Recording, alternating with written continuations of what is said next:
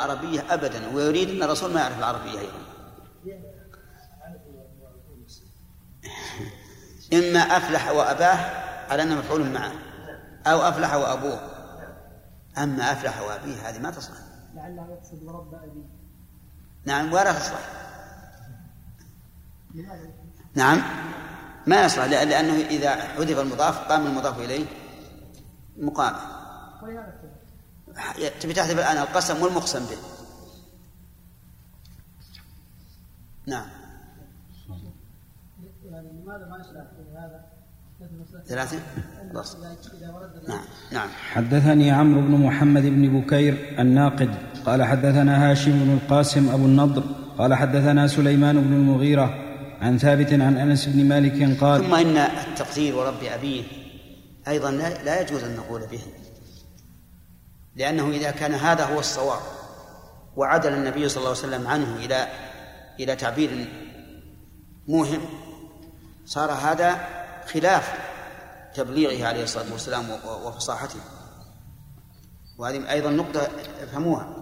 يعني لو جاز تقديره لغة مثلا أو احتماله عقلا فإنه لا يجوز بالنسبة للرسول عليه الصلاة والسلام. لأن أفلح ورب أبيه واضح. الجواز فيه واضح. وأفلح وأبيه مشتبه. فكيف يعدل الرسول عليه الصلاة والسلام عن اللفظ المشتبه عن اللفظ الواضح إلى اللفظ المشتبه مع أنه عليه الصلاة والسلام مأمور بالبلاغ؟ البلاغ المبين. فاعلموا أن ما على رسولنا البلاغ المبين. نعم. قال حدثنا سليمان بن المغيرة. وهذه نقطة يجب أن تفهموها يا جماعة. انتبهوا لها. ترى بعض العلماء يخرج يعني يريد أن يتخلص من المأزق بمثل هذه التقديرات دون أن يفكر فيما يعني يترتب على ذلك. عن ثابت عن نعم. لا لا ما هي ما هو رد عليه. بعضها لا, لا بأس به. بعضها لا بأس به. لكن آخر شيء قلت لكم أنا هذا لنفرض أن جميع الوجوه صارت ضعيفة.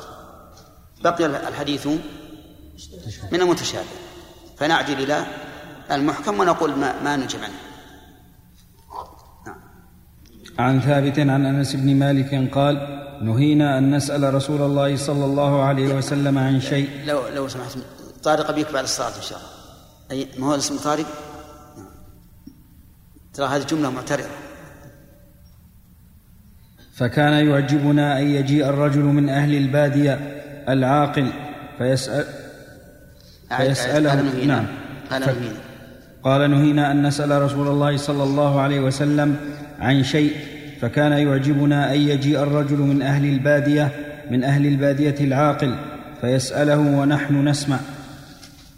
فجاء رجل من أهل البادية فقال يا محمد أتانا رسولك فزعم لنا أنك تزعم أن الله أرسلك.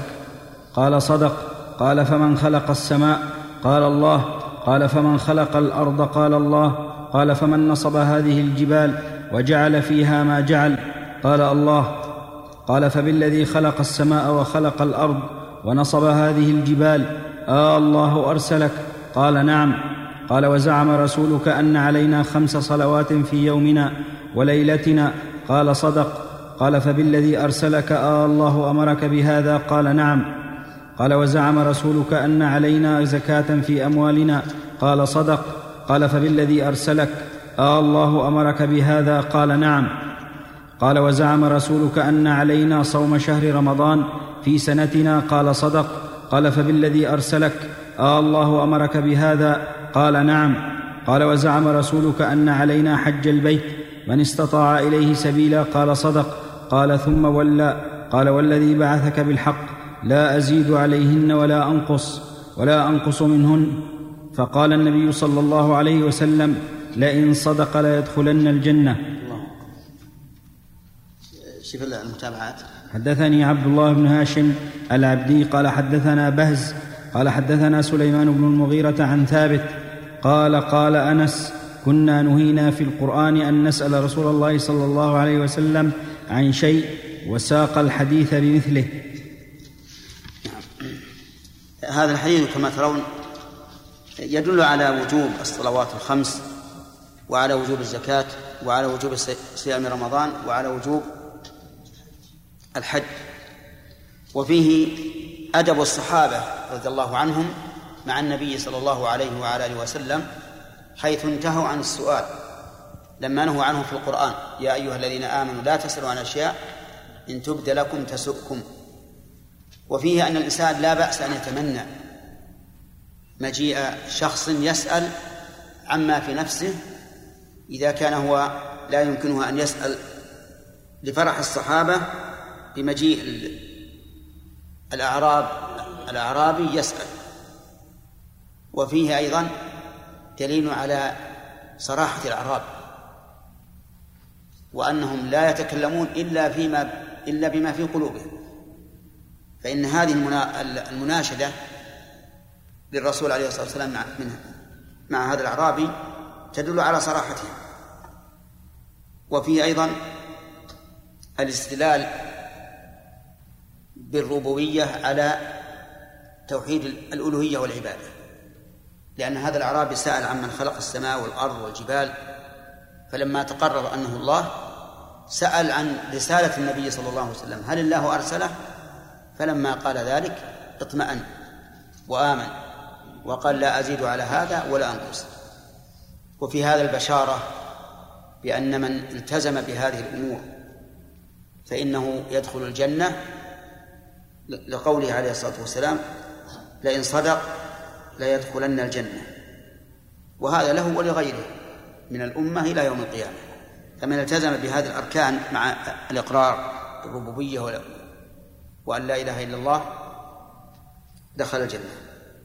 وفيه بعث الرسل للدعوة إلى الله عز وجل لأنه قال أتانا رسولك وأنه ينبغي للإمام أو من ينيبه الإمام أن يبعث الدعاة إلى الله عز وجل نعم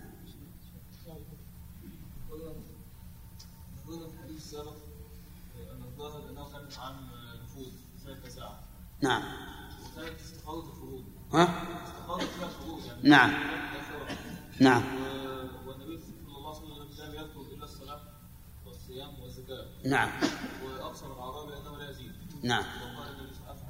نعم. الجواب على هذا أن الحج ما فرض إلا في آخر السنة التاسعة. أو في العاشرة هذا الصواب. ها؟ إيش؟ نعم.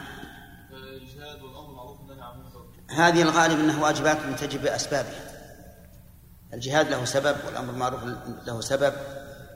إذا رأى إنسان مقصرا أمر. إذا رأى إنسان منتهكا للمحرم نهى. لكن هذه لازمة في كل حال بدون سبب. نعم يحيى ها؟ نعم.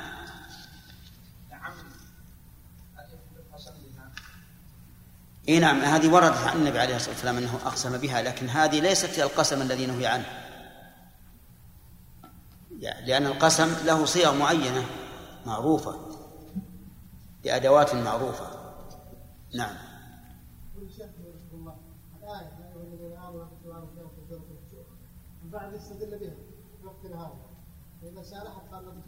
وإن تسألوا عنها اقرأ اللي بعدها؟ أي نعم. فالنهي وقت نزول القرآن لئلا يحرم الشيء من أجل مسألته أو يوجب من أجل مسألته. أما الآن فقد استقرت الشريعة. لو سأل لا يمكن أن يجب شيء بسبب سؤاله ولا أن نعم.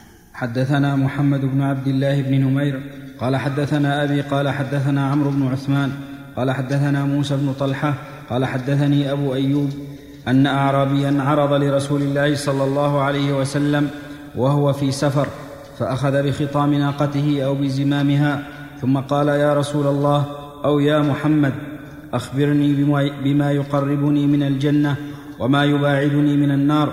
قال فكف النبي صلى الله عليه وسلم ثم نظر في أصحابه ثم قال لقد وفق أو لقد هدي. قال كيف؟ قال كيف قلت؟ قال فأعاد فقال النبي صلى الله عليه وسلم تعبد الله لا تشرك به شيئا وتقيم الصلاة وتؤتي الزكاة وتصل الرحم. دع الناقة. حدثني وحدثني محمد بن حاتم وعبد الرحمن بن بشر. قال حدثنا بهز. قال حدثنا شعبة. قال حدثنا محمد بن عثمان بن عبد الله بن موهب وأبوه عثمان أنهما سمعا موسى ابن طلحة يحدث عن أبي أيوب عن النبي صلى الله عليه وسلم بمثل هذا الحديث. المتابعة الثالثة. حدثنا يحيى بن يحيى التميمي قال أخبرنا أبو الأحوص حاء وحدثنا أبو بكر ابن أبي شيبة قال حدثنا أبو الأحوص عن أبي إسحاق عن موسى بن طلحة عن أبي أيوب قال جاء رجل إلى النبي صلى الله عليه وسلم فقال دلني على عمل أعمله يدنيني من الجنة. ويباعدني من النار. قال تعبد الله لا تشرك به شيئا وتقيم الصلاة وتؤتي الزكاة وتصل, الرح وتصل ذا رحمك. فلما أدبر قال رسول الله صلى الله عليه وسلم إن تمسك بما أمر به دخل الجنة. وفي رواية ابن أبي شيبة إن تمسك به. الله. هذا الحديث كالأول أو مشابه له لكن فيه حسن خلق النبي صلى الله عليه وعلى آله وسلم. فهذا الأعرابي أمسك بزمام الناقة حتى أوقفها وجعل يسأل هذا السؤال. وهو يقول يا رسول الله أو يقول يا محمد وليس بغريب على الأعرابي أن يقول يا محمد لأنه آه، يعني أجدر أن لا يعلم حدود ما أنزل الله على رسوله. وإلا فقد قال الله تعالى لا تجعلوا دعاء الرسول بينكم كدعاء بعضكم بعضا. يعني لا تنادوه باسمه كما ينادي بعضكم بعضا باسمه ولكن نادوه بوصفه يا نبي الله يا رسول الله وما أشبه ذلك. هذا أحد المعنيين في الآية الكريمة. وفي هذا الحديث زيادة آه، صلة الرحم. والرحم هم القرابة.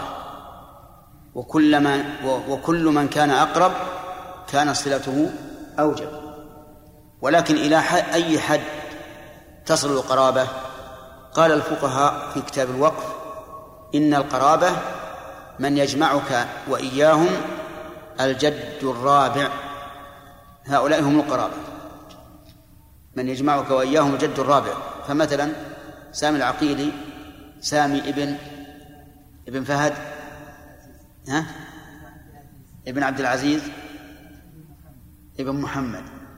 يعني محمد وذريته من من القرابات ومن فوقه ليس من القرابة. هكذا قالوا و ولكن لا شك أنه من فوقه إذا كان بينكم واذا كان بينك وبينهم صلة ومعرفة لا شك أنه لا ينبغي أن تدعه. أما إذا كان ليس هناك تعارف كما هو في الغالب الآن فإن صلتهم قد لا نقول إنها واجبة كما تجب. صلة من شاركوك بالجد الرابع. نعم.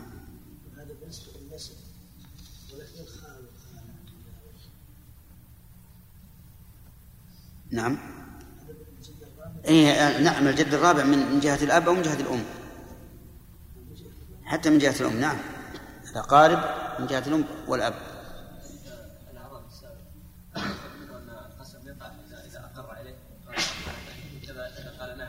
كيف؟ الأعرابي قال والذي أرسلك. نعم. قال الله أمرك بهذا. قال نعم. لا قال فبالذي أرسلك. نعم.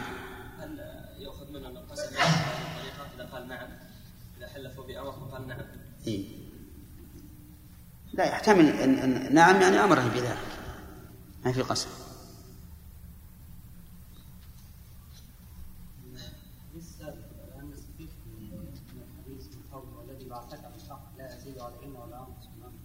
الرواتب لو تركها الإنسان لا عليها أي نعم. ما في إشكال. بالجملة. بالجملة.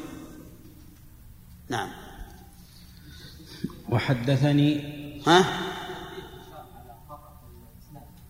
أيهن؟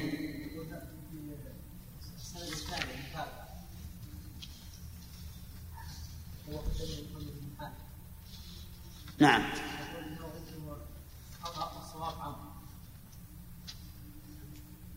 حاتم وعبد الرحمن بن بشر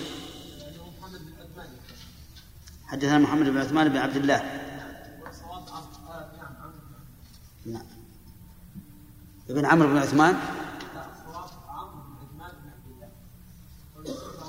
حدثنا شعبة إيش قال؟ اقرأها يا شيخ ها؟ اقرأها إيش؟ عندك؟ أي نعم طيب شو يقول؟ يقول النووي رحمه الله قول مسلم رحمه الله. رحمه الله تعالى حدثنا محمد بن عبد الله ابن نمير قال حدثنا أبي قال حدثنا عمرو بن عثمان قال حدثنا موسى بن طلحة قال حدثني أبو أيوب وفي الطريق الآخر حدثني محمد بن حاتم وعبد الرحمن بن بشر قال حدثنا باز قال حدثنا شعبة قال حدثنا محمد بن عثمان بن عبد الله ابن موهب وأبوه عثمان أنهما سمعا موسى بن طلحة هكذا هو في جميع الأصول في الطريق الأول عمرو بن عثمان وفي الثاني محمد بن عثمان واتفقوا على أن الثاني وهم وغلط من شعبة وأن صوابه عمرو بن عثمان كما في الطريق الأول. قال الكلباذي وجم وجماعات لا يحصون من أهل هذا الشأن هذا وهم من شعبة فإنه كان يسميه محمدا وإنما هو عمرو. وكذا وقع على الوهم من رواية شعبة في كتاب الزكاة من البخاري والله أعلم. وموهب بفتح فتح الميم والهاء وموهب بفتح الميم والهاء وإسكان الواو. بينهما قوله أن اعرابيا وما يحتمل ان أن له اسمين. إنه يدعى تارة بمحمد وتارة بعمر نعم. في احتمال. لكن على كل حال لا شك انها علة. لكن يبقى هل هي علة قادحة؟ أو لا؟ لأن كنا نوهم شعبة بمثل هذا الله أعلم. نعم. وحدثني أبو بكر بن إسحاق قال حدثنا. عفان.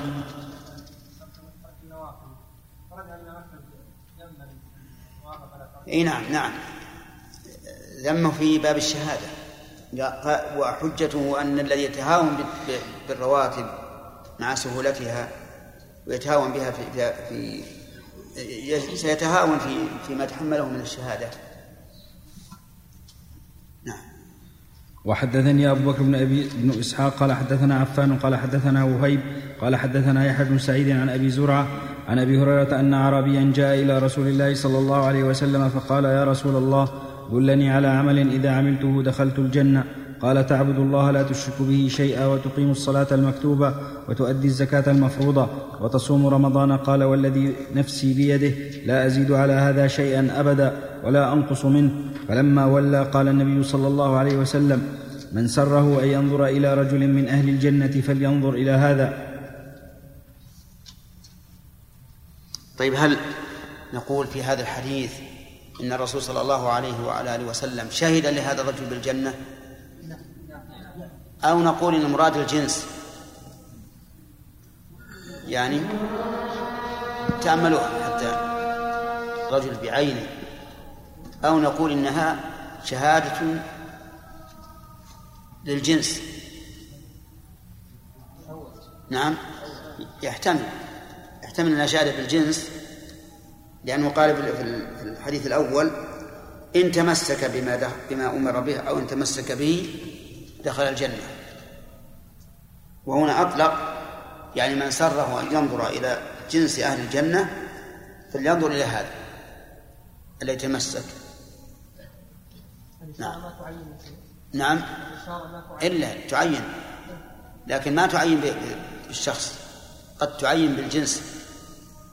كما قال شيخ الإسلام رحمه الله في حديث الحاجم والمحجوم حين مر بهم النبي صلى الله عليه وسلم فقال أفطر هذان. نعم.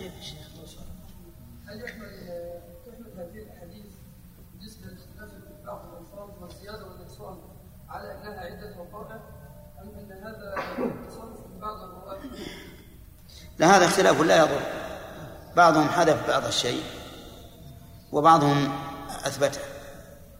فمثل هذا لا يمكن ان نحمله على تعدد الواقعة لأن الخلف يسير. أما لو كان الاختلاف بينا فقد يحمل على تعدد الواقعة أو على الترجيح. نعم. بن داود.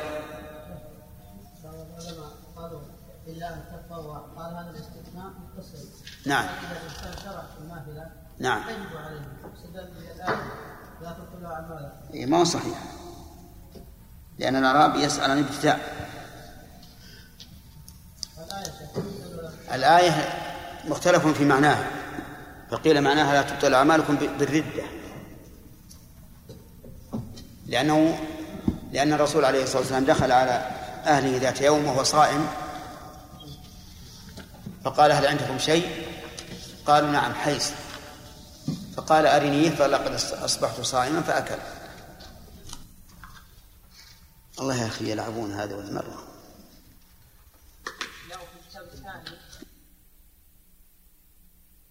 هذا والمرة لا الآن الفقه يطبع والشيخ سليمان يصحه إلى الحين اللي, اللي يقرأه جزاه الله خير. يكتب الملاحظات ويعطيني إياه ونحن له شاكرون. ها؟ أي نعم. سم بالله. بسم الله الرحمن الرحيم. الحمد لله رب العالمين. وصلى الله وسلم على نبينا محمد وعلى آله وصحبه أجمعين. قال مسلم رحمه الله تعالى حدثنا أبو بكر بن أبي شيبة وأبو كريب واللفظ لأبي كريب. قال حدثنا أبو معاوية عن الأعمش عن أبي سفيان عن جابر قال أتى النبي صلى الله عليه وسلم النعمان بن قوقل فقال يا رسول الله أرأيت إذا صليت المكتوبة وحرمت الحرام وأحللت الحلال أأدخل الجنة؟ فقال النبي صلى الله عليه وسلم نعم. وحدثني حجاج بن الشاعر والقاسم بن زكريا قال حدثنا عبيد الله بن موسى عن شيبان عن الأعمش عن أبي صالح وأبي سفيان عن جابر. قال قال النعمان بن قوقل يا رسول الله بمثله وزادا فيه ولم أزد على ذلك شيئا.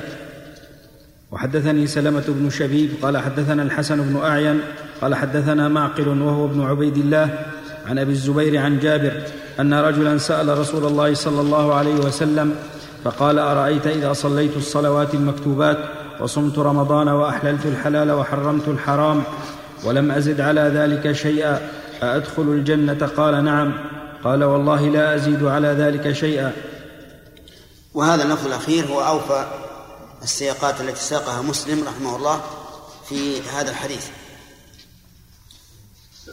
لأنه زاد فيه صيام رمضان.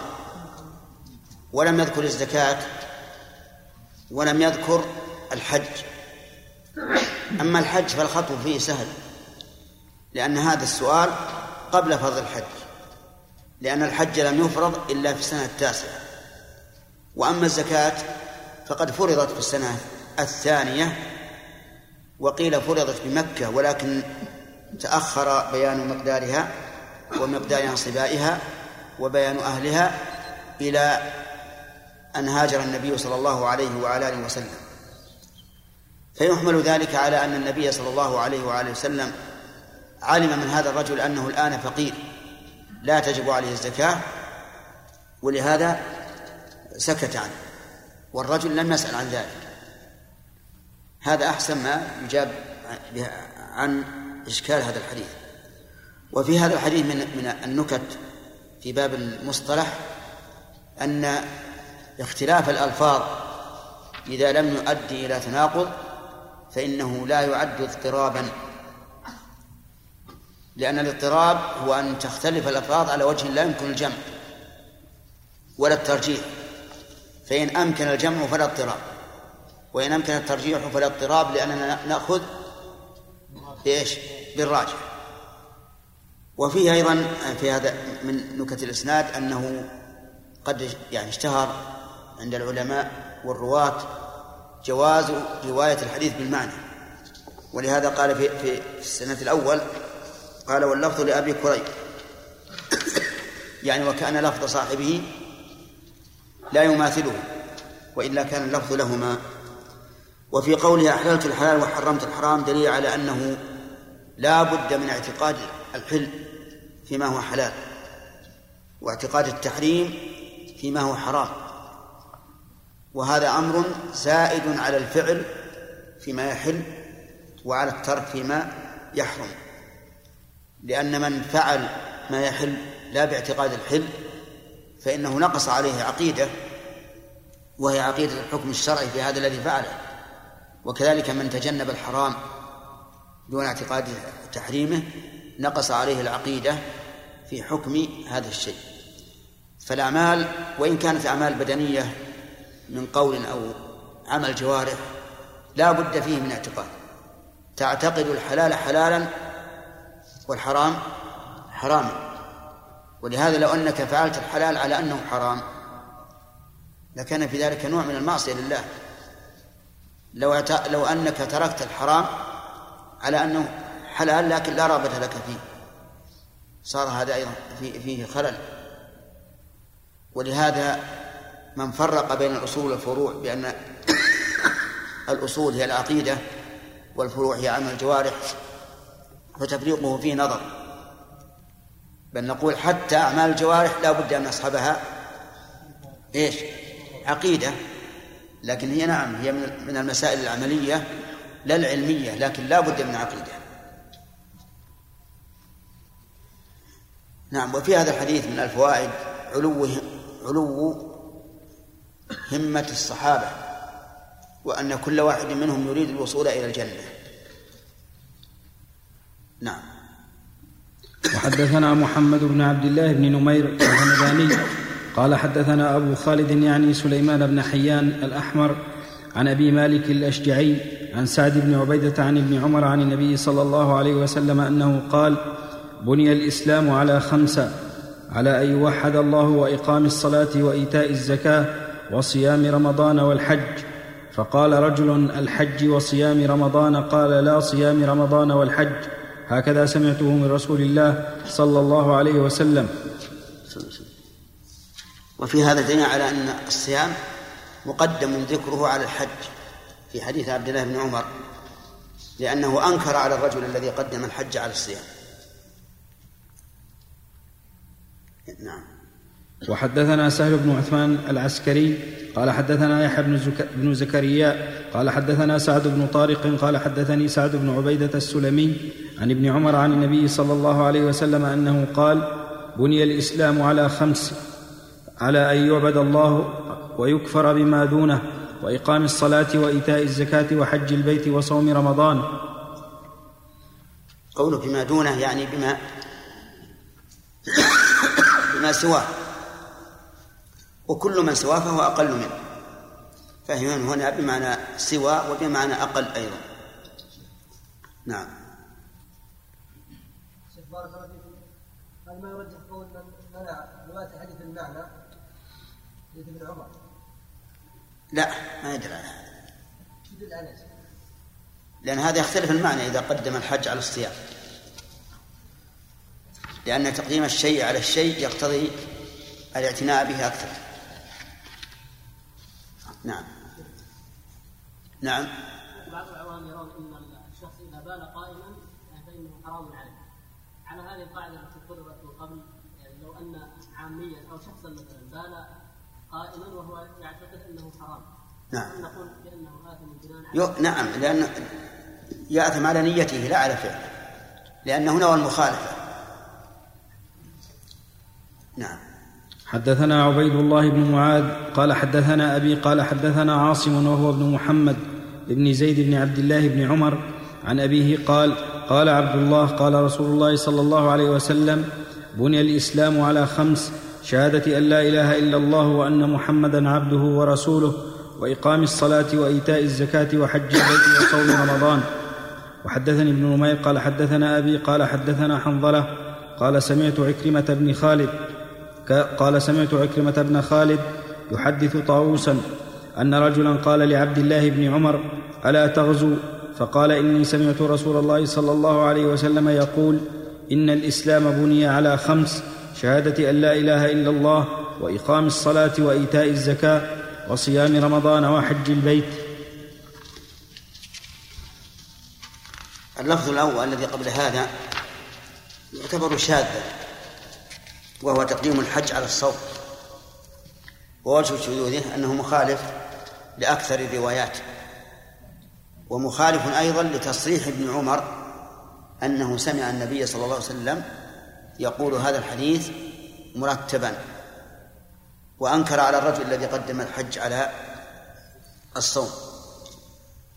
و وهذه الأشياء كلها معروفة لا حاجة للتعليق عليها. نعم.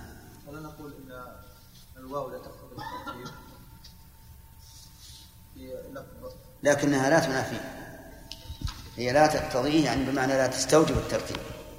لكن لا تنافيه ولهذا قال العلماء إن الفقراء أشد حاجة من المساكين لتقديمه. ها؟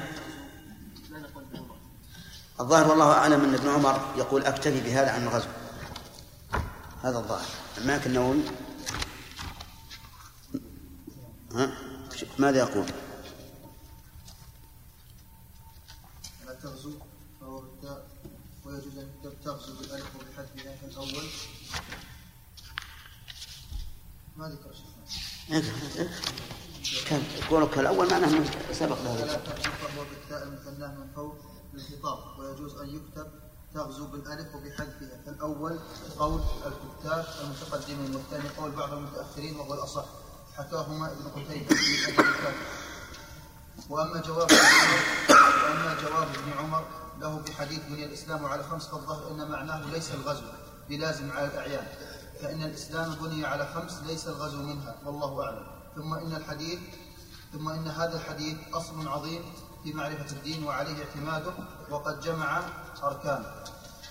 هو الظاهر ظاهر ابن عمر لما قال تغزو. كأنه يريد أن يؤنب عبد الله بن عمر على عدم الغزو فأراد أن يدفع هذا بهذا الحديث. الشيخ نعم. شيخ البخاري في الصحيح قدم كتاب الحج على كتاب الصيام. إي نعم. بناء على الرواية الشاذة. في حديث ابن عمر. نعم يا سليم.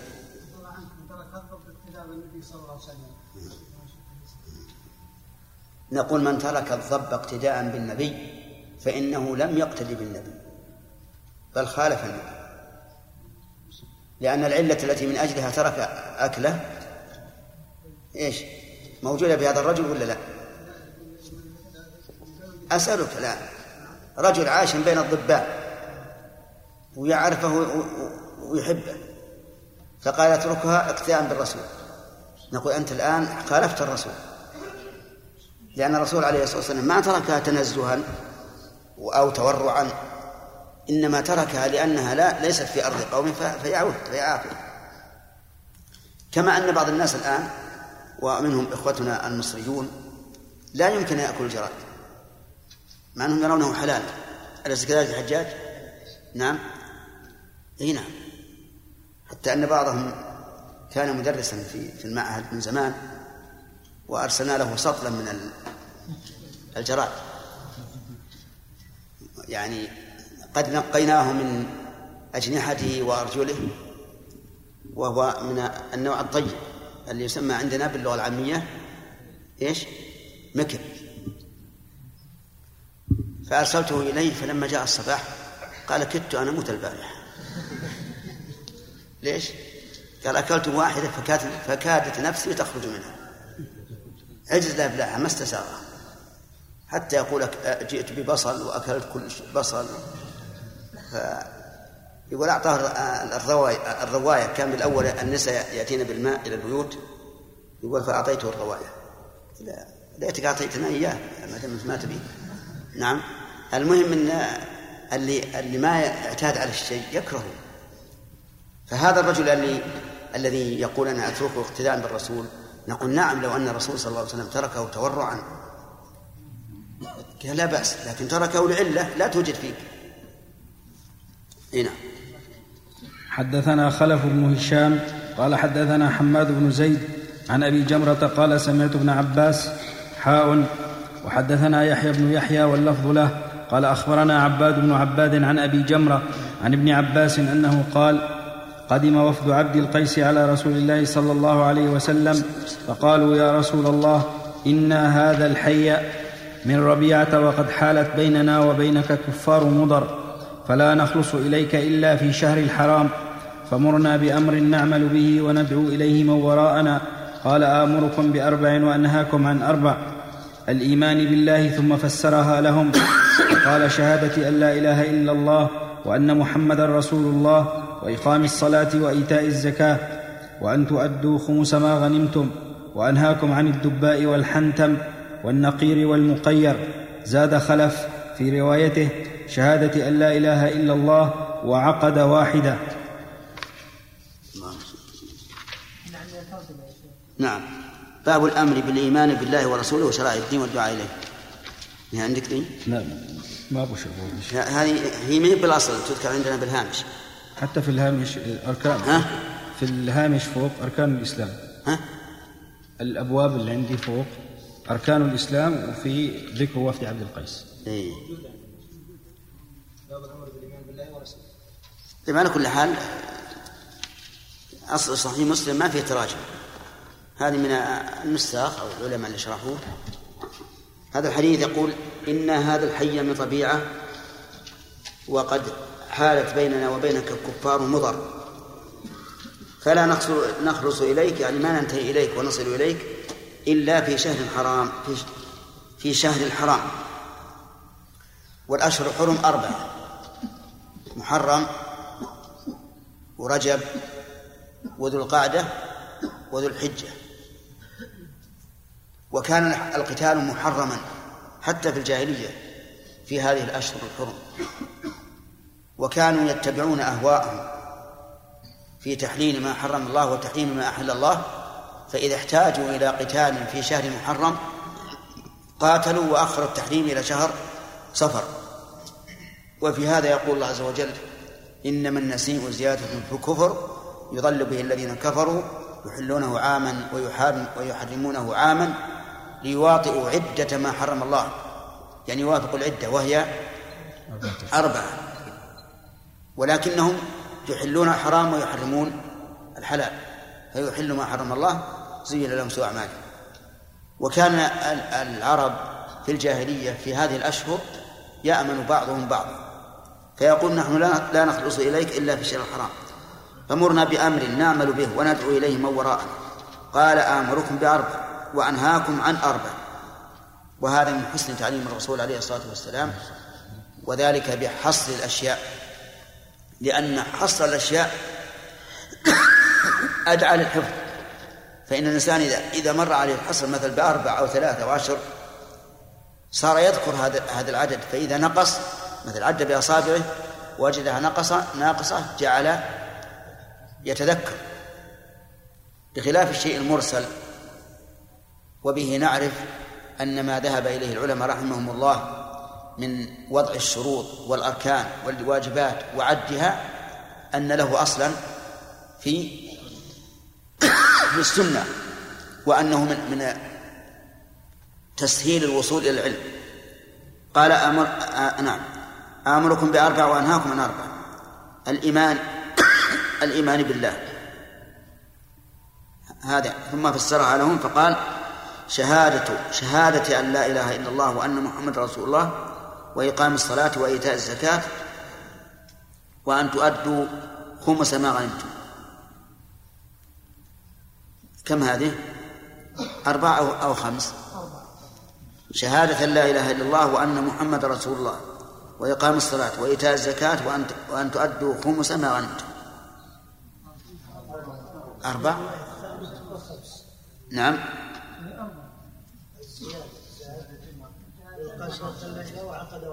نعم. قول شهادة أن لا إله إلا الله وأن محمد رسول الله هي واحدة في الحقيقة. حتى في حديث ابن عمر هي واحدة. وذلك أن مدار العبادات على هاتين الشهادتين. فالإخلاص من شهادة أن لا إله إلا الله والمتابعة من شهادة أن محمد رسول الله. وكل عبادة لا تصح إلا بإخلاص ومتابعة. فلهذا عد هذا الركن أو عد هذا الركن ركنا واحدا. طيب أن تؤدوا خمس ما غنمتم هذا من الإيمان بالله. وضده الغلول. أن يكتم الغانمون شيئا مما غنموا. والغلول من كبائر الذنوب والعياذ بالله. ومن يغلل يأتي بما غل يوم القيامة. ولهذا قال الرسول عليه الصلاة والسلام لا ألفي أن أحدكم يأتي يوم القيامة.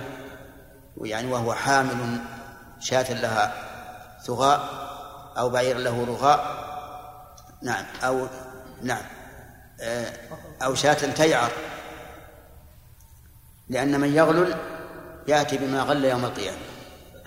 وكانت الأمم السابقة لا, لا تحل لها الغنائم. فإذا غنموا أموال الكفار جمعوها ثم نزلت عليها نار من السماء فأحرقتها. وفي يوم من غزوة من الغزوات جمعوا الغنائم وأحرقوها فأبت النار أن تشتعل فيها. فقال النبي نبيهم فيكم الغلول. يعني معناها أن أن بعضكم قد غل فامتنعت النار أن تأكل الغنيمة لأنها ما قبلت. حتى جاء بما غل ووضعت في الغنيمة فأحرقتها النار. فالحاصل أن أن أداء الخمس أمر مهم. لأن الذي يغلل مع كونه والعياذ بالله أكل مالا بغير حق. يتبين بفعله هذا أنه لا يريد الجهاد في سبيل الله إنما يريد الدنيا. وأنهاكم عن الدبة والحنتم والنقير والمقير. زاد خلف في وشهادة أن لا إله إلا الله وعقد واحدة. يعني نهاهم عن هذه الأربع. الدبة والحنتم والنقير والمقير.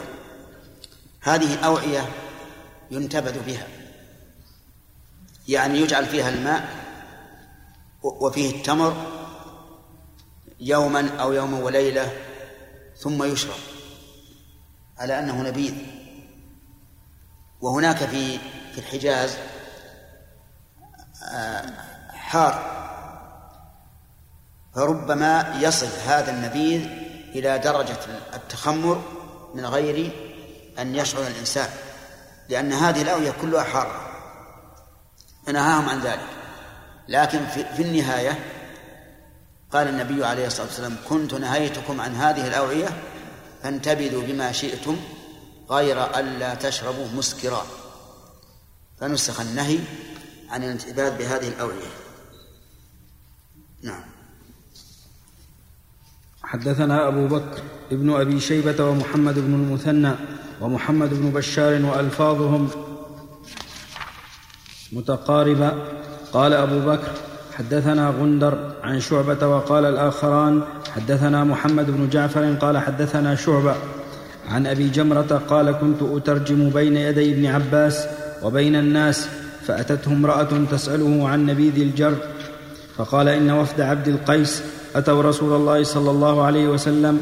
فقال رسول الله صلى الله عليه وسلم من الوفد أو من القوم؟ قالوا ربيعة. قال مرحبا بالقوم أو بالوفد غير خزايا ولا, ولا الندامة. قال فقالوا يا رسول الله إنا نأتيك من شقة بعيدة وإن بيننا وبينك هذا الحي من كفار مضر. وإنا لا نستطيع أن نأتيك إلا في شهر الحرام فمرنا بأمر فصل فمرنا بأمر فصل نخبر به من وراءنا ندخل به الجنة. قال فأمرهم بأربع ونهاهم عن أربع قال آمر قال أمرهم بالإيمان بالله وحده وقال هل تدرون ما الإيمان بالله؟ قالوا الله ورسوله أعلم. قال شهادة أن لا إله إلا الله وأن محمدا رسول الله وإقام الصلاة وإيتاء الزكاة وصوم رمضان وأن تؤدوا خمسا من المغنم ونهاهم عن الدباء والحنتم والمزفت قال شعبة وربما قال النقير قال شعبة وربما قال المقير وقال احفظوه وأخبروا به من وراءكم وقال أبو بكر في روايته من وراءكم وليس في روايته المقيد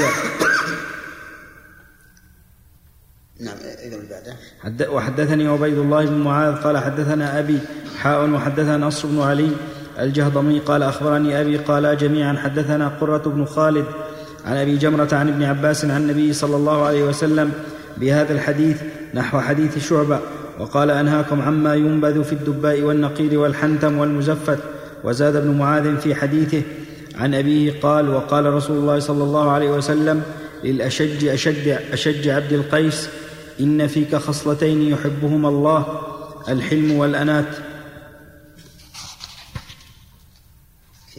اخر بعد يا شيخ. طيب ناخذ نتكلم عن الحديث الأول. آه، الحديث الأول فيه اتخاذ المترجم. اتخاذ المترجم بين العالم ومن يستفتيه. لأن ابن عباس رضي الله عنه اتخذ مترجما له. وفيه أيضا أن الرسول عليه الصلاة والسلام نعم ولكن يشترط في المترجم شروط. الأول الإسلام.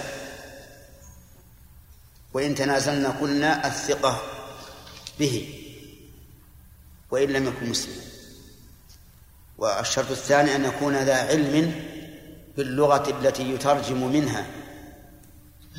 والثالث أن يكون ذا علم باللغة التي يترجم إليها. بأن يكون عنده إلمام بموضوع بالموضوع المترجم. لأن فهم الموضوع يعين على الترجمة ويبعد الخطأ فيها. وهل يكفي في الترجمة واحد؟ نقول الصحيح أنه يكفي واحد.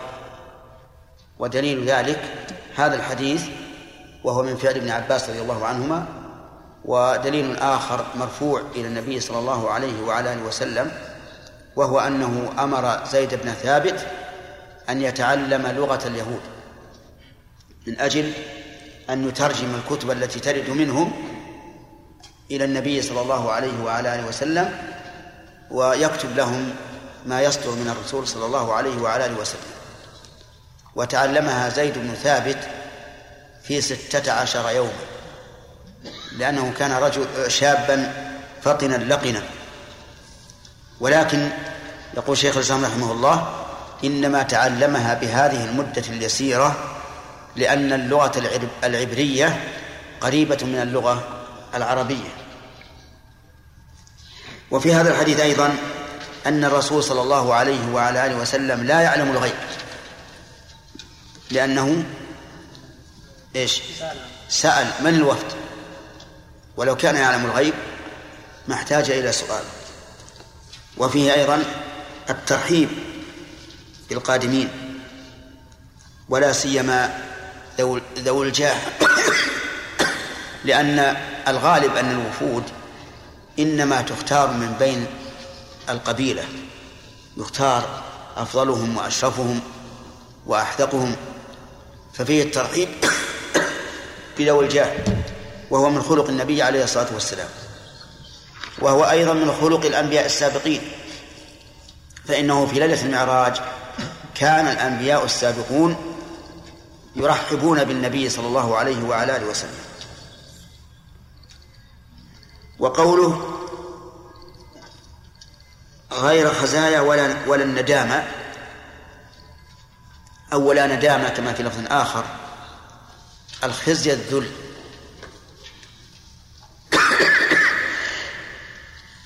والندم التحسر على ما مضى. فهم وصفهم النبي عليه الصلاة والسلام بأنهم لا ليسوا أذلة ولا ولا ندامة لهم لأنهم سوف يكرمون ويعززون. ثم ذكر بقية الحديث. نعم. صلى الله إليكم قوله فمرنا بأمر الفصل نعم. ولا يجوز قول الله عز وجل إنه لقول فصل وما هو بالهزل على أن القول يشمل السنة والكتاب يشمل السنة مع الكتاب. لا الفصل هنا إن المراد به البين. وفي الآية. لا في الآية الفصل يعني الذي يفصل بين الحق والباطل وبين الجد والهزل. وفي وفي اللفظ الآخر قال الرسول صلى الله عليه وسلم لأشج عبد القيس الأشهج هو الذي فيه شجة في وجهه أو أو رأسه. وكان هذا مشهورا بالأشج قال فيك خصلتين يحبهما الله الحلم والأنات. الحلم يعني أن لا يسرع بالعقوبة والأنات أن لا يسرع بالحكم على الأشياء بل يتأنى فيها. والله سبحانه وتعالى يحب هذين الخلقين لأن الله قال لأن الرسول قال يحبهما الله.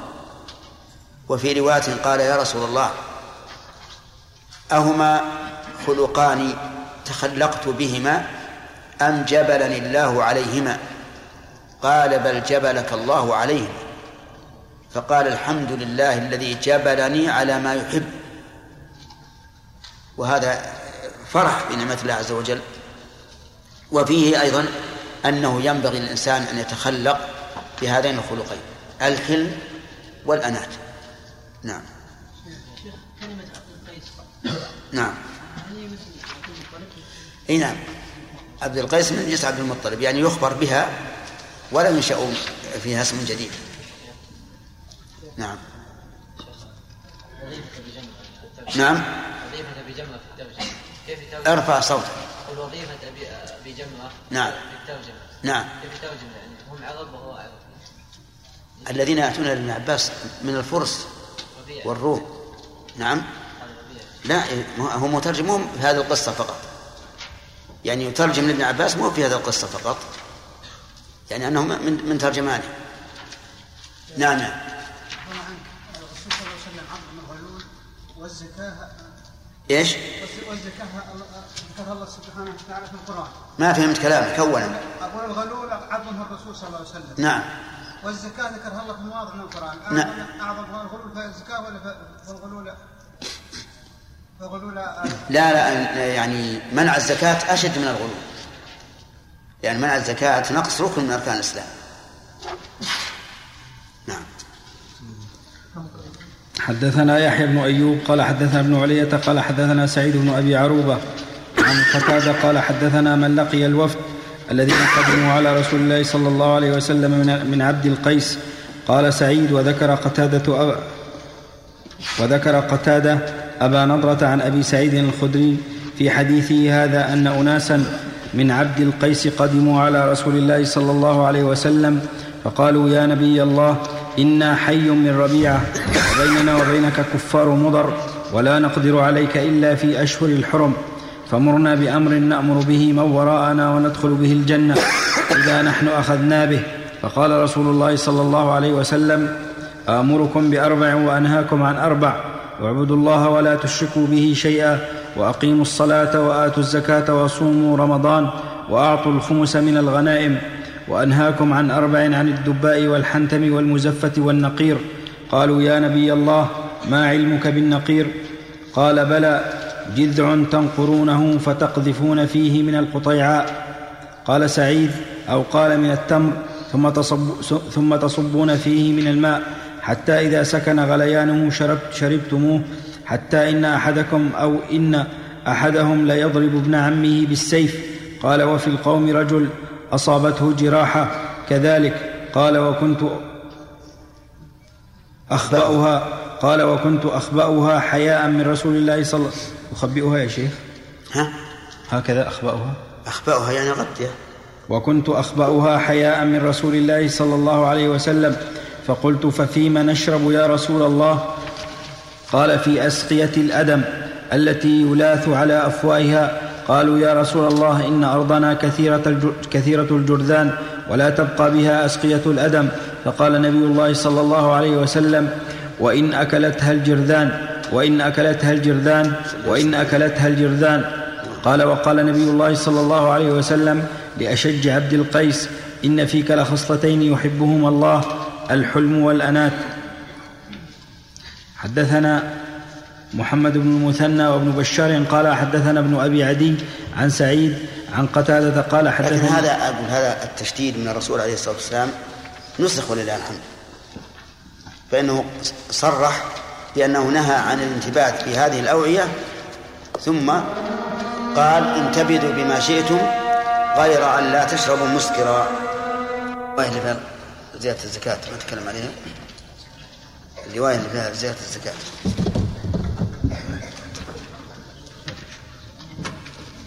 والزكاة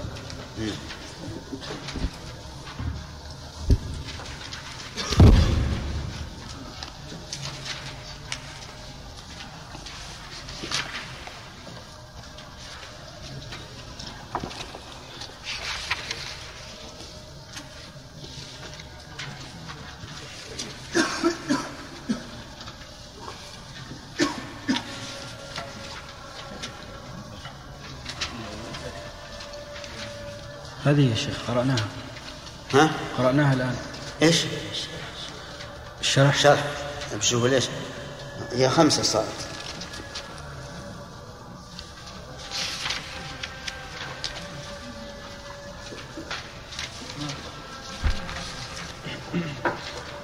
ها؟ ما ذكر أبد. ذكرها النووي ها؟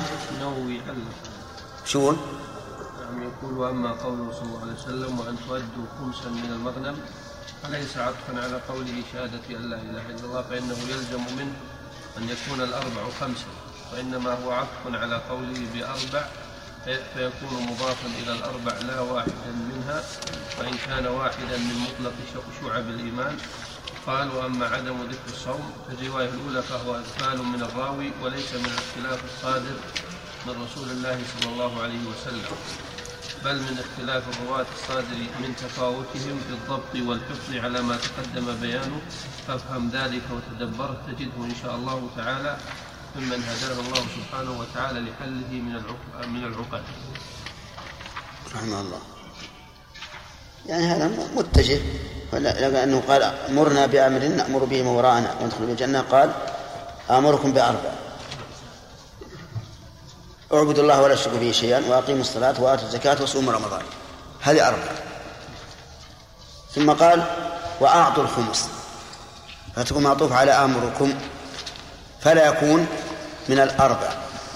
لكن يشكل على هذا أنه في الألفاظ السابقة أسقط الزكاة وذكر هذا بدله. نعم. الحديث السابق نعم. الحديث قبل أول الحديث أول الحديث قبله؟ اللي قبلها. له كلام النووي أقول هذا حديث كنت أترجم بين يدي عباس نعم. إيه لا أسقط الصوم الصوم. أول اللفظ آمركم بأربع وأنهاكم عن أربع الإيمان بالله. ثم فسرها لهم فقال شهادة أن لا إله إلا الله وأن محمد رسول الله. وإقام الصلاة وإيتاء الزكاة وأن تؤدوا الخمس ما غنمتم. وأسقط الصوم. أنا ظننت أنه أسقط الزكاة.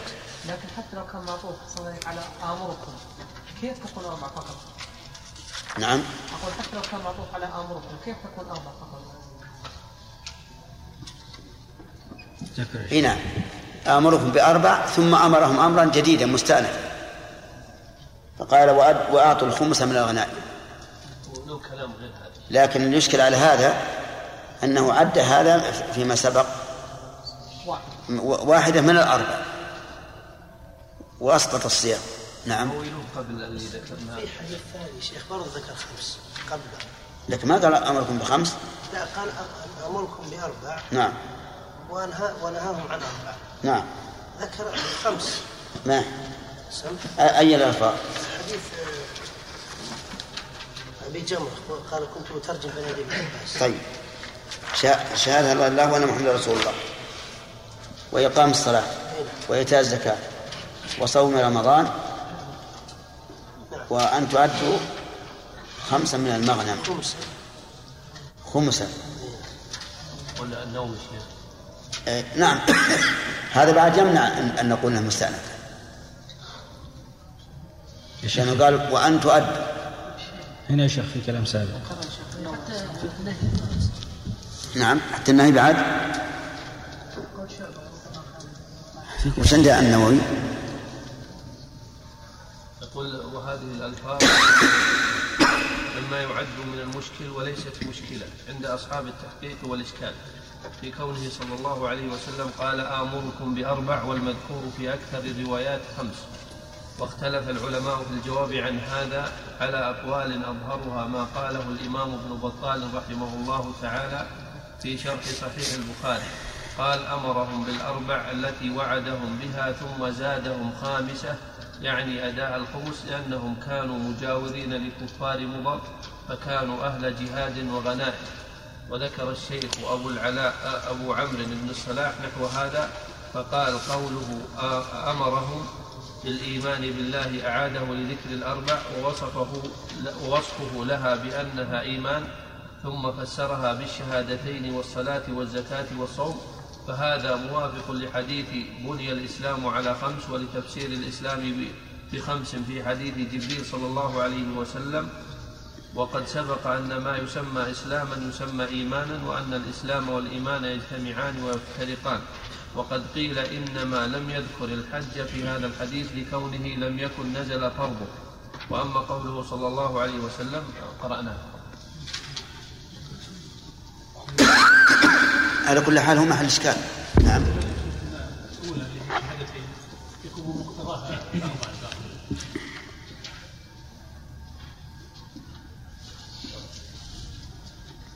على كل حال لابد لابد من تأويل ولو على ولو مستكرها ولا بد من تأويل ولو مستكرها كان التأويل وآمركم بالمغنم أو أداء المغنم جيدا لولا أنه قال في الرواية الثانية وصوم رمضان وأن تؤدوا خمسا من المغنم ثم كلام ابن بطال أحسن الله إليكم ما يعكر عليه أنهم قالوا للنبي إن كفار مضر يحولون يحولون بيننا وبينه.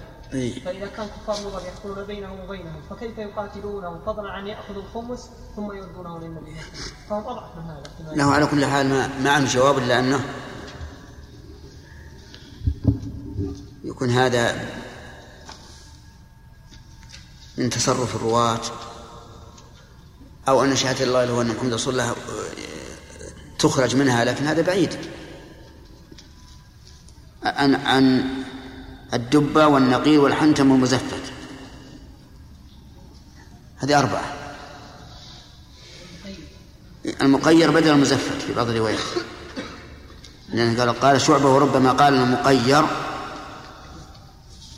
يعني بدل النقير أو بدل بدل المزفت. لأن المزفت هو المقير. القار هو الزفت. اي طيب. شيخ انقدح بذهني احسن الله اليكم جوابا ربما يكون وجيه نوعا ما وهو أنه قال أنا آمركم بأربع فقال اعبدوا الله هذا أمر. واقيموا الصلاة أمر وصوموا رمضان أمر وأعطوا الخمس أمر و... ولا تشركوا بالله. هذا نهي. فلا يدخل في هذه الأربع. طيب. في اللفظ اللي عندنا الآن قال شهادة أن لا إله إلا الله وأن محمد رسول الله وإقام الصلاة وإيتاء الزكاة وصوم رمضان وأن تؤدوا خمسا من المغرب. يمنع هذا. حتى عن خمس أي لأن تعبد الله ولا تشرك به شيء لا إله إلا الله. الله الله. نعم.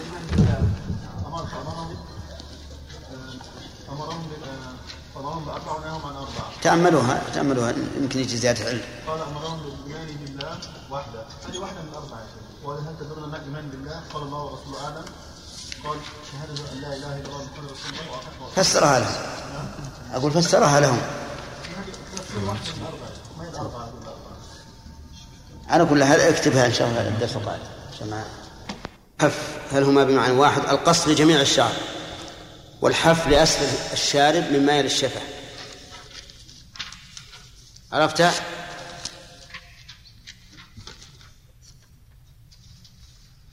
الحميدي أين هو؟ طيب. يقولون إن كتابك شرح وسطيه لا يزال الأسواق. الآن يقولون إنكم قلتم. نعم. آه، الشرح هذا لا أحد يشتريه. لأنه أغلاط كثيرة جدا جدا. شرح العقيدة الوسطية. وأنا كل من رأيتم يبيعه فاخبرونا به لأجل نبلغ الشرطة عنه لمنعه. ها؟ اللي عنده يلغيه ما هو شيء. أنا الآن راجع في الجزء الأول منه منذ مدة يعني صرت كأني أؤلف من جديد. من أخطاء. المهم جزاكم الله خير بلغوه. واحدة؟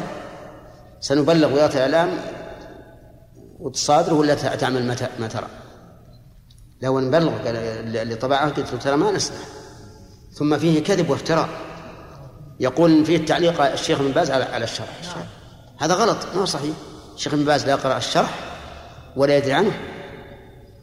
لكن بس بيروج والعياذ بالله سلعته نعم.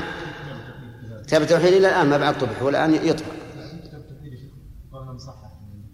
لا ابدا ابدا. لكن ذولا نسأل الله العافية. ناس ليس لهم هم إلا أكل الفلوس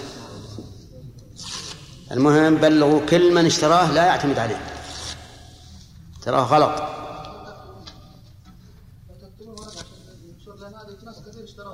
أي لا ما في مانع. نشتري بأن الكتاب الفلاني بأنه كله غلط ولا نسمح لأحد يشتريه ولا لأحد يبيعه وأي مكتبه تبيعه سوف نرفعها إلى وزارة الإعلام. نعم. الجريدة عاد ما ودنا أن نكتب جرائد نجرى إي نعم. نسأل الله العافية. بعض المحفظين حقوق الطبع مثل الكتاب هذا. والحقوق الطبع محفوظه مع أن ما ما ما سمحنا لأحد إلا نقول بشرط لا تحتفظ بحقوق الطبع لمن أراد أن يوسع مجانا لا خلي غيرها يسأل عن غيرها. يقول محمد هل يقال إن تقويل اليد من العبادات المكروهة ممن فعل التبرك مثل الصوفية يقبلون؟ نعم هذا لا شك إنه مكروه. لأنه ليس أحد من الناس يتبرك بجسده أو ثوبه إلا الرسول صلى الله عليه وسلم. إن من من أدرك مع الإمام تكبيرة الإحرام أربعين يوما كتب له براءتان من النار وبراء براءتان. براءة من النار وبراءة من النفاق. هذا الحديث فيه ضعف. لكنه فيه حث على إدراك تكبيرة الإحرام. فيرجى إن شاء الله إذا حافظ الإنسان على هذا أن يكتب له ذلك. والقابلة ليس فيه درس في الكافي نعم. وكتاب السياسة الشرعية لشيخ الإسلام تيمية تفسير لقوله تعالى يا أيها الذين آمنوا أطيعوا الله وأطيعوا الرسول وأولي الأمر منكم. يعني جعله جعل العمدة فيه تفسير هذه الآية. فإذا رأيتم أننا نقرأه مرارا لأن إحنا الآن في تفسيره ففيه فوائد جمة عظيمة. نعم. إمرارا. نعم. لا بأس. إذن من القابلة إن شاء الله. الليلة المقبلة ما هي تفسير إن شاء الله من الليلة المقبلة. وهذا يقول جملة معترضة.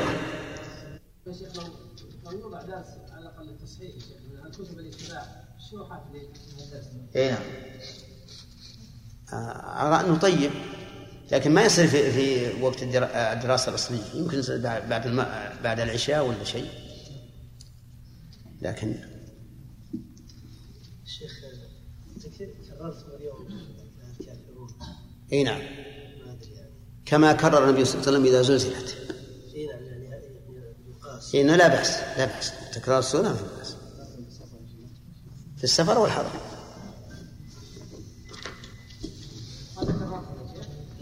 يعني قل يا أيها الكافرون مرتين قرانا في الآية الأولى والثانية. وهذا لا بأس به لا بأس بتكرار السورة مرتين. الجو حر يا شيخ نعم لا لا. الجو عدل بسم الله الرحمن الرحيم. الحمد لله رب العالمين وصلى الله وسلم على نبينا محمد وعلى آله وصحبه أجمعين. قال مسلم رحمه الله تعالى حدثني محمد بن بكار البصري قال حدثنا أبو عاصم عن, عن ابن جريج حاء وحدثني محمد بن رافع واللفظ له. قال حدثنا عبد الرزاق قال أخبرنا ابن جريج قال أخبرني أبو قزعة أن أبا نضرة أخبره وحسنا أخبرهما أن أبا سعيد الخدري أخبره أن وفد عبد القيس لما أتوا نبي الله صلى الله عليه وسلم قالوا يا نبي الله جعلنا الله فداك ماذا يصلح لنا من, من الاشربه فقال لا تشربوا في النقير. قالوا يا نبي الله جعلنا الله فداءك. أو تدري ما النقير؟ قال نعم الجذع ينقر. الجذع ينقر وسطه ولا في الدباء ولا في الحنتمة. وعليكم بالموكى نعم. هذا الحديث في الإسناد. حدثني محمد بن رافع واللفظ له. قال حدثنا عبد الرزاق قال أخبرنا ابن جريج قال اخبرني أبو قزعة أن أبا نضره أخبره وحسنا أخبرهما. فيكون أبو نضره شيخا لأبي قزعة. وقرنا له. أليس كذلك؟ شيخا له لأنه قال أخبرنا أن أبا نضرة أخبره. وحسنا أخبرهما. أخبر من؟ أخبر أبا قزعة وأبا نضرة فيكون شيخا ومن أقرانه. وهذه معروفة في المصطلح رواية الأقران. بعضهم عن بعض مع أن شيخهما واحد. وفي الحديث آه، جواز قول الإنسان لغيره جعلني الله فداك. وهذا بالنسبة للرسول عليه الصلاة والسلام جائز. وأقره النبي صلى الله عليه وعلى آله وسلم. وبالنسبة لغيره قيل يجوز للوالدين خاصة فقط لأن لهما من البر ما يجعل هذا اللفظ صالحا لهما. وقيل يجوز في كل ما في كل من يكون بقاؤه أنفع من هذا الذي قال جعلني الله فداءك أنفع للمسلمين فإنه لا بأس أن يقول جعل الله فداءك. أما من كان مثله أو دونه فلا ينبغي. وفيه أيضا آه، أن الأعراب عندهم شدة في الكلام. لقولهم للرسول عليه الصلاة والسلام أو تدري من نقير فإن هذه الكلام أو هذا الاستفهام لا ينبغي لأن الرسول عليه الصلاة والسلام قال لا تشربوا في النقير وهل يمكن أن ينهى عن الشرب في شيء وهو لا يعرفه؟ لا يمكن. لكن الأعراب كما قال عنهم أشد كفرا ونفاقا وأجدر أن لا يعلموا حدود ما أنزل الله على رسوله. لكن ومن الأعراب من يؤمن بالله واليوم الآخر. وهؤلاء عندهم جهل لأنهم وافدون ولا يعرفون من أحكام الشريعة ما يعرفه من كان مع الرسول صلى الله عليه وسلم. الحنتمة جرار خضر معروفة عندهم. وإنما نهى الرسول عليه الصلاة والسلام عن ذلك وقال عليكم بالموكى الموكى هي الأسقية القرب لأنها أبرد. فيبعد أن فيبعد أن يتخمر فيها الخل. ثم إن الرسول صلى الله عليه وسلم نسخ هذا وقال انتبذوا بما شئتم غير إيش؟ ألا تشربوا مسكرا. فالآن يجوز الإنسان أن ينتبذ بكل إناء بشرط أن لا يشرب مسكرا نعم حدثنا نعم. أبو بكر المقيد قال في تفسيره هو المزفت وهو المطي بالقار نعم. لكن ما هو هذا المزفت ها؟ قال في تفسيره هو المزفت المطري بالقار نعم هو المقيد ما هو هذا؟ كيف؟ النقير الجذع. و... ها؟ أقول النقير الجذع. وأما المقير فهو أعم. يشمل الجذع والحجر إذا حفر وغير ذلك. نعم.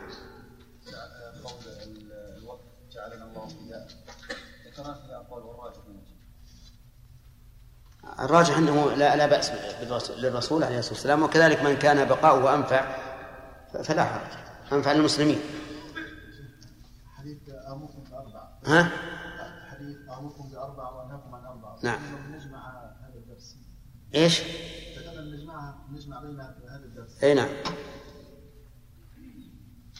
الظاهر جمعنا فيه بينها.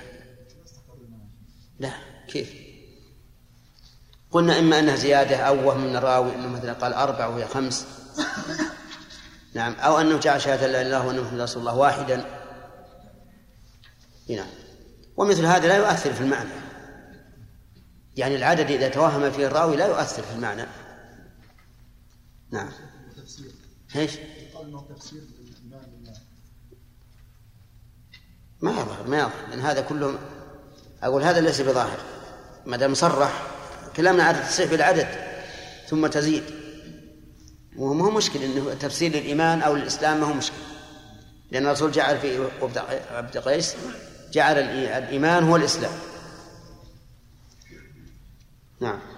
حدثنا أبو بكر بن أبي شيبة وأبو كريب وإسحاق بن إبراهيم جميعا عن وكيع.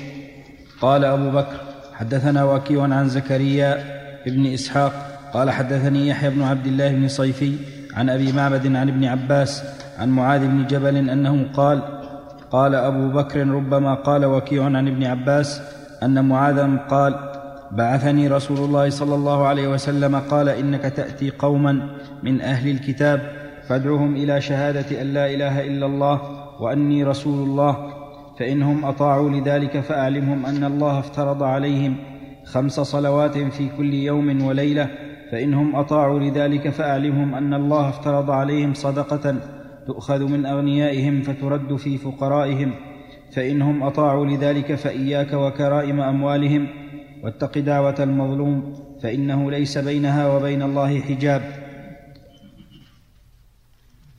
طيب. هذا مر علينا من قبل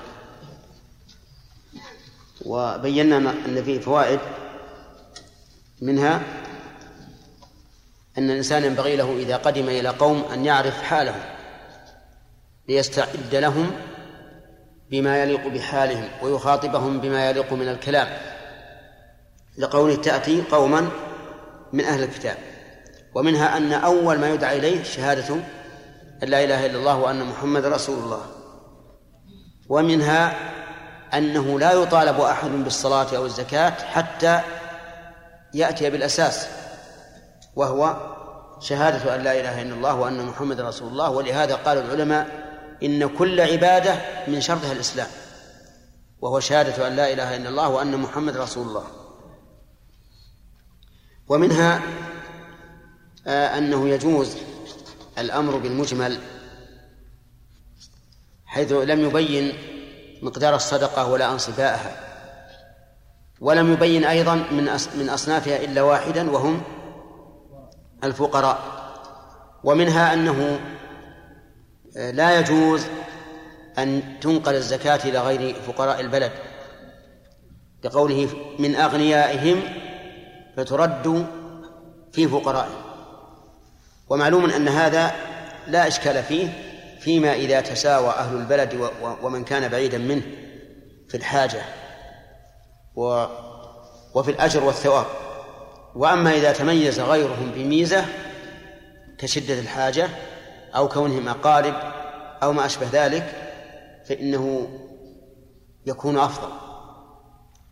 أو على الأقل نقول جائز لأن هذا فضل متعلق بذات العبادة والأول بمكانهم اعتبار اعتبار كونهم من فقراء البلد.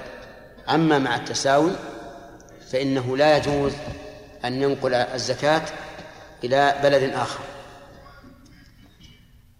وهذا في مسألة الزكاة التي يقصد بها في الأغلب نفع المعطى. وأما ما كان قربة في نفسه كالأضحية والعقيقة وما أشبه ذلك فهذه لا يجوز أن تصرف إلى غير بلاد الإنسان لأن المقصود منها وهو التعبد لله بالذبح يفوت. لكن كان بالمسلمين مسغبة في مكان آخر وكان في دفعها سد لحاجتهم فليرسل إليهم أطعمة ودراهم دون أن أن يرسل أضحية. ومنها أنه لم يذكر في هذا الحديث الصوم ولا الحج. وأقرب ما يقال في ذلك أن الصوم لم يذكر لأن بعث معاذ كان في ربيع الأول. أي بقي على رمضان كم شهرا؟ خمسة شهور. ربيع الثاني وجمادة وجمادة ورجب وشعبان. فاختار النبي عليه الصلاة والسلام والله أعلم أن لا يبين لهم فرض صيام رمضان حتى يقرب وقته ويكون الإيمان قد رسخ في قلوبهم والتزموا بأحكام الإسلام التزاما كاملا. أما الحج فكذلك نقول إنه لم يأتي وقته بعد فلذلك لم يذكره النبي صلى الله عليه وسلم هنا وفي هذا الحديث التحذير من ظلم المعطي إذا أخذ منه أكثر مما يجب. ولهذا قال إياك وكرائم أموالهم والكرائم جمع جمع كريمة وهي الحسنة التي تمتاز عن غيرها إما بكونها حلوبا أو ولودا أو سمينة أو غير ذلك. ومن فوائده أيضا أنه يجوز للمظلوم أن يدعو على الظالم لأن النبي صلى الله عليه وسلم جعل دعوته مقبولة قال ليس بينها وبين الله حجاب. ولكن لا يدعو بأكثر مما يستحق الظالم لأنه إن دعا بأكثر مما يستحق صار هو هو الظالم. ولهذا قال الله تعالى وجزاء سيئة سيئة مثلها. ومنها أن المظلوم مجاب الدعوة وإن كان كافرا. لقوله واتق دعوة المظلوم فإنه عام. ولأن إجابة الدعوة إجابة دعوة المظلوم من باب إقامة العدل. والله سبحانه وتعالى هو الحكم العدل. فمن ظلم كافرا ودعا عليه الكافر استجاب الله له. لأن لأن ذلك من باب إيش؟ إقامة العدل وليس من باب إكرام الداعي حتى نقول إن الكافر ليس له إكرام بل نقول من باب إيش؟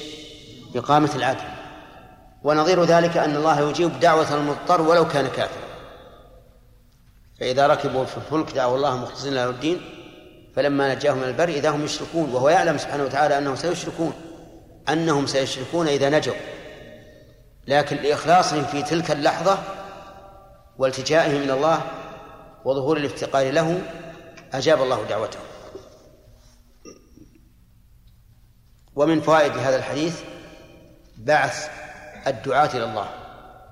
وأن الذي يتولى ذلك من له السلطة الكبرى أو العليا على المسلمين وهو الإمام. الإمام أو من جعل ذلك له هو الذي يتولى الذهاب إلى الدعوة إلى دعوة غير غير المسلمين. لكن الدعاء الخاص الفردي بأن تمسك رجلا كافرا وتعرض عليه الإسلام وتدعوه إليه هذا لا بأس به. لكن بعث الدعاة للأمم هذا لا يكون إلا عن طريق الإمام وهو الذي له السلطة العليا في المكان أو إيش؟ أو من ينوب منابه. نعم. نعم يا عبد سامح. على إيش؟ لماذا؟ لأنه أمره ألا يأمرهم بالزكاة حتى يطيعوا بالصلاة فلو لم يطيعوا فلا يطالبون لا بالزكاة ولا بغيرها من شرائع الإسلام وربما يستدل به لكن على ضعف. وكفر تارك الصلاة مستغن بأدلة واضحة عن شيء يمكن أن ينازعك فيه الخصم. ثم يقول لا دليل فيه وحينئذ يفت عضدك. ولهذا ذكرنا فيما سبق أنه ينبغي للمناظر أن يعتمد أولا على ما لا تمكن المجادلة فيه. حتى أن إبراهيم عدل عليه الصلاة والسلام عن مناظرة الذي حاجة في ربه حين قال أنا أحيي وأميت ما ذهب يجادل؟ يقول أنت لا تحيي ولا تميت.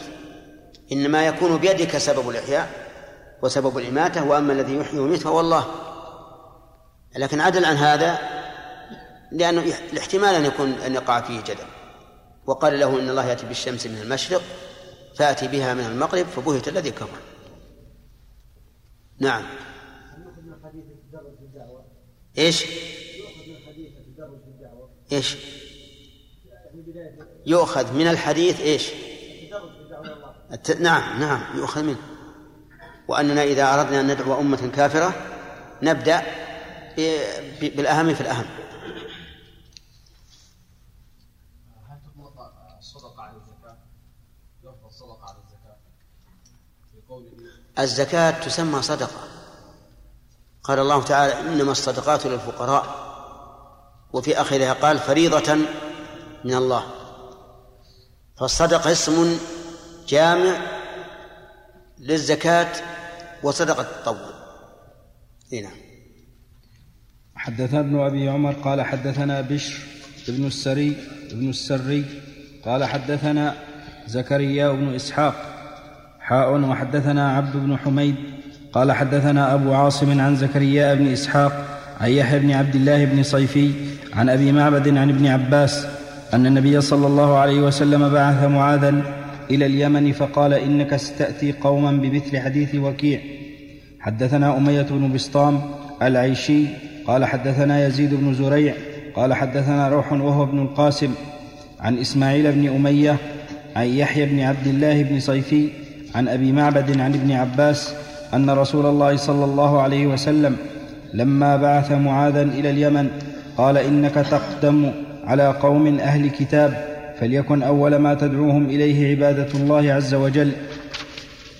فإذا عرفوا الله فأخبرهم أن الله فرض عليهم خمس صلوات في يومهم وليلتهم. فإذا فعلوا فأخبرهم أن الله قد فرض عليهم زكاة قد فرض عليهم زكاة تؤخذ من أغنيائهم فترد على فقرائهم. فإذا أطاعوا بها فخذ منهم وتوقى كرائم أموالهم. هذا كالأول إلا, أن إلا قوله. أول ما تكون عبادة عبادة الله عز وجل فإذا عرفوا الله. إذا عرفوا الله. يعني عرفوا ما يجب له من حق وهو العبادة. وإلا فإن أهل الكتاب يعرفون الله بل يعرفون رسول الله كما يعرفون أبناءهم.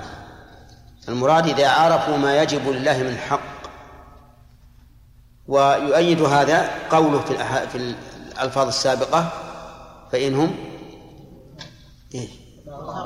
أطاعوك لذلك نعم حدثنا قتيب حدثنا قتيبة بن سعيد قال حدثنا ليث بن سعد عن عقيل عن الزهري قال أخبرني عبيد الله ابن عبد الله بن, عتبة ابن مسعود عن أبي هريرة قال لما توفي رسول الله صلى الله عليه وسلم واستخلف أبو بكر بعده وكفر من كفر من العرب. قال عمر بن الخطاب قال عمر بن الخطاب لأبي بكر كيف تقاتل الناس وقد قال رسول الله صلى الله عليه وسلم أمرت أن أقاتل الناس حتى يقولوا لا إله إلا الله فمن قال لا إله إلا الله فقد عصم مني ماله ونفسه إلا بحقه وحسابه على الله. فقال أبو بكر والله لاقاتلن من فرق بين الصلاة والزكاة فإن الزكاة حق المال و فإن الزكاة حق المال. والله لو منعوني عقالا كانوا يؤدون والله لو منعوني عقالا كانوا يؤدونه إلى رسول الله صلى الله عليه وسلم لقاتلتهم على منعه.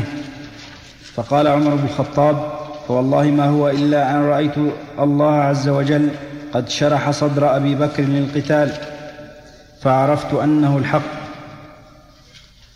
الشاهد من هذا أنه يجب على ولي الأمر أن يقاتل الناس حتى يقول لا إله إلا الله. وأن من قالها فقد عصم دمه وماله. إلا بحقه. ولكن هذا الوجوب أي وجوب قتال الكفار حتى يقول لا إله إلا الله مشروط بما هو شرط في كل عباده وهو القدرة. فإن لم يكن قدرة فإنه لا يجب. لقول الله تبارك وتعالى وأنفقوا في سبيل الله ولا تلقوا بأيديكم إلى التهلكة. ولهذا لم يفرض القتال إلا حين كان للأمة الإسلامية دولة وكان لهم شوكة وإلا فقد بقوا معذبين ومذلين في مكة ثلاثة, ثلاثة عشرة سنة. لم يؤمروا بالقتال. وفيه دليل على مراجعة الأكابر حيث راجع عمر أبا بكر رضي الله عنه. وفيه دليل على أن أبا بكر أقرب إلى الصواب من عمر بإقرار عمر. وهو كذلك. وجهه يقول ما رأيت إلا أن الله قد شرح صدر أبي بكر للقتال. فلما شرح الله صدره للقتال واطمأن به علم أنه الحق. مع أن أبا بكر مع أن عمر كان عارض أولا. وفيه أيضا دليل على شدة أبي بكر رضي الله عنه في مواضع الشدة مع أنه كان ألين من عمر لكن في مواضع الشدة يكون هو أقوى من عمر. ففي صلح الحديبية تحمل ما لم يتحمله عمر. لأن عمر لما سمع الشروط وظن أنها قاسية وغير مناسبة للمسلمين وأنها أن فيها دنية على المسلمين لأنها من جملة الشروط أن من جاء منهم إلى المسلمين وجب على المسلمين رده إليهم ولو كان مسلما ومن ذهب منا إليهم فإنهم لا يردونه فشق ذلك على المسلمين. فراجعه عمر راجع النبي عليه الصلاة والسلام. وأجابه ثم جاء إلى أبي بكر وأجابه بما أجاب به النبي صلى الله عليه وسلم تماما حرفا بحرف. كذلك أيضا لما مات رسول الله صلى الله عليه وعلى آله وسلم قام عمر رضي الله عنه في المسجد وقال إن رسول الله صلى الله عليه وسلم لم يمت وإنما صعق ولا يبعثنه الله. فليقطعن فليقطعن أيدي أيدي يعني أقوام وأرجلهم من خلاف. حتى جاء أبو بكر وهو أعظم مصابا من عمر ودخل البيت وعرف أن النبي صلى الله عليه وسلم مات. ثم خرج إلى الناس ووجد عمر رضي الله عنه بينهم كالجمل يهدر فقال له على رسلك تمهل ثم صعد المنبر وخطبهم الخطبة المشهورة البليغة. قال أما بعد فمن كان يعبد محمدا فإن محمدا قد مات. ومن كان يعبد الله فإن الله حي لا يموت. ثم قرأ وما محمد إلا رسول قد خلت من قبله الرسل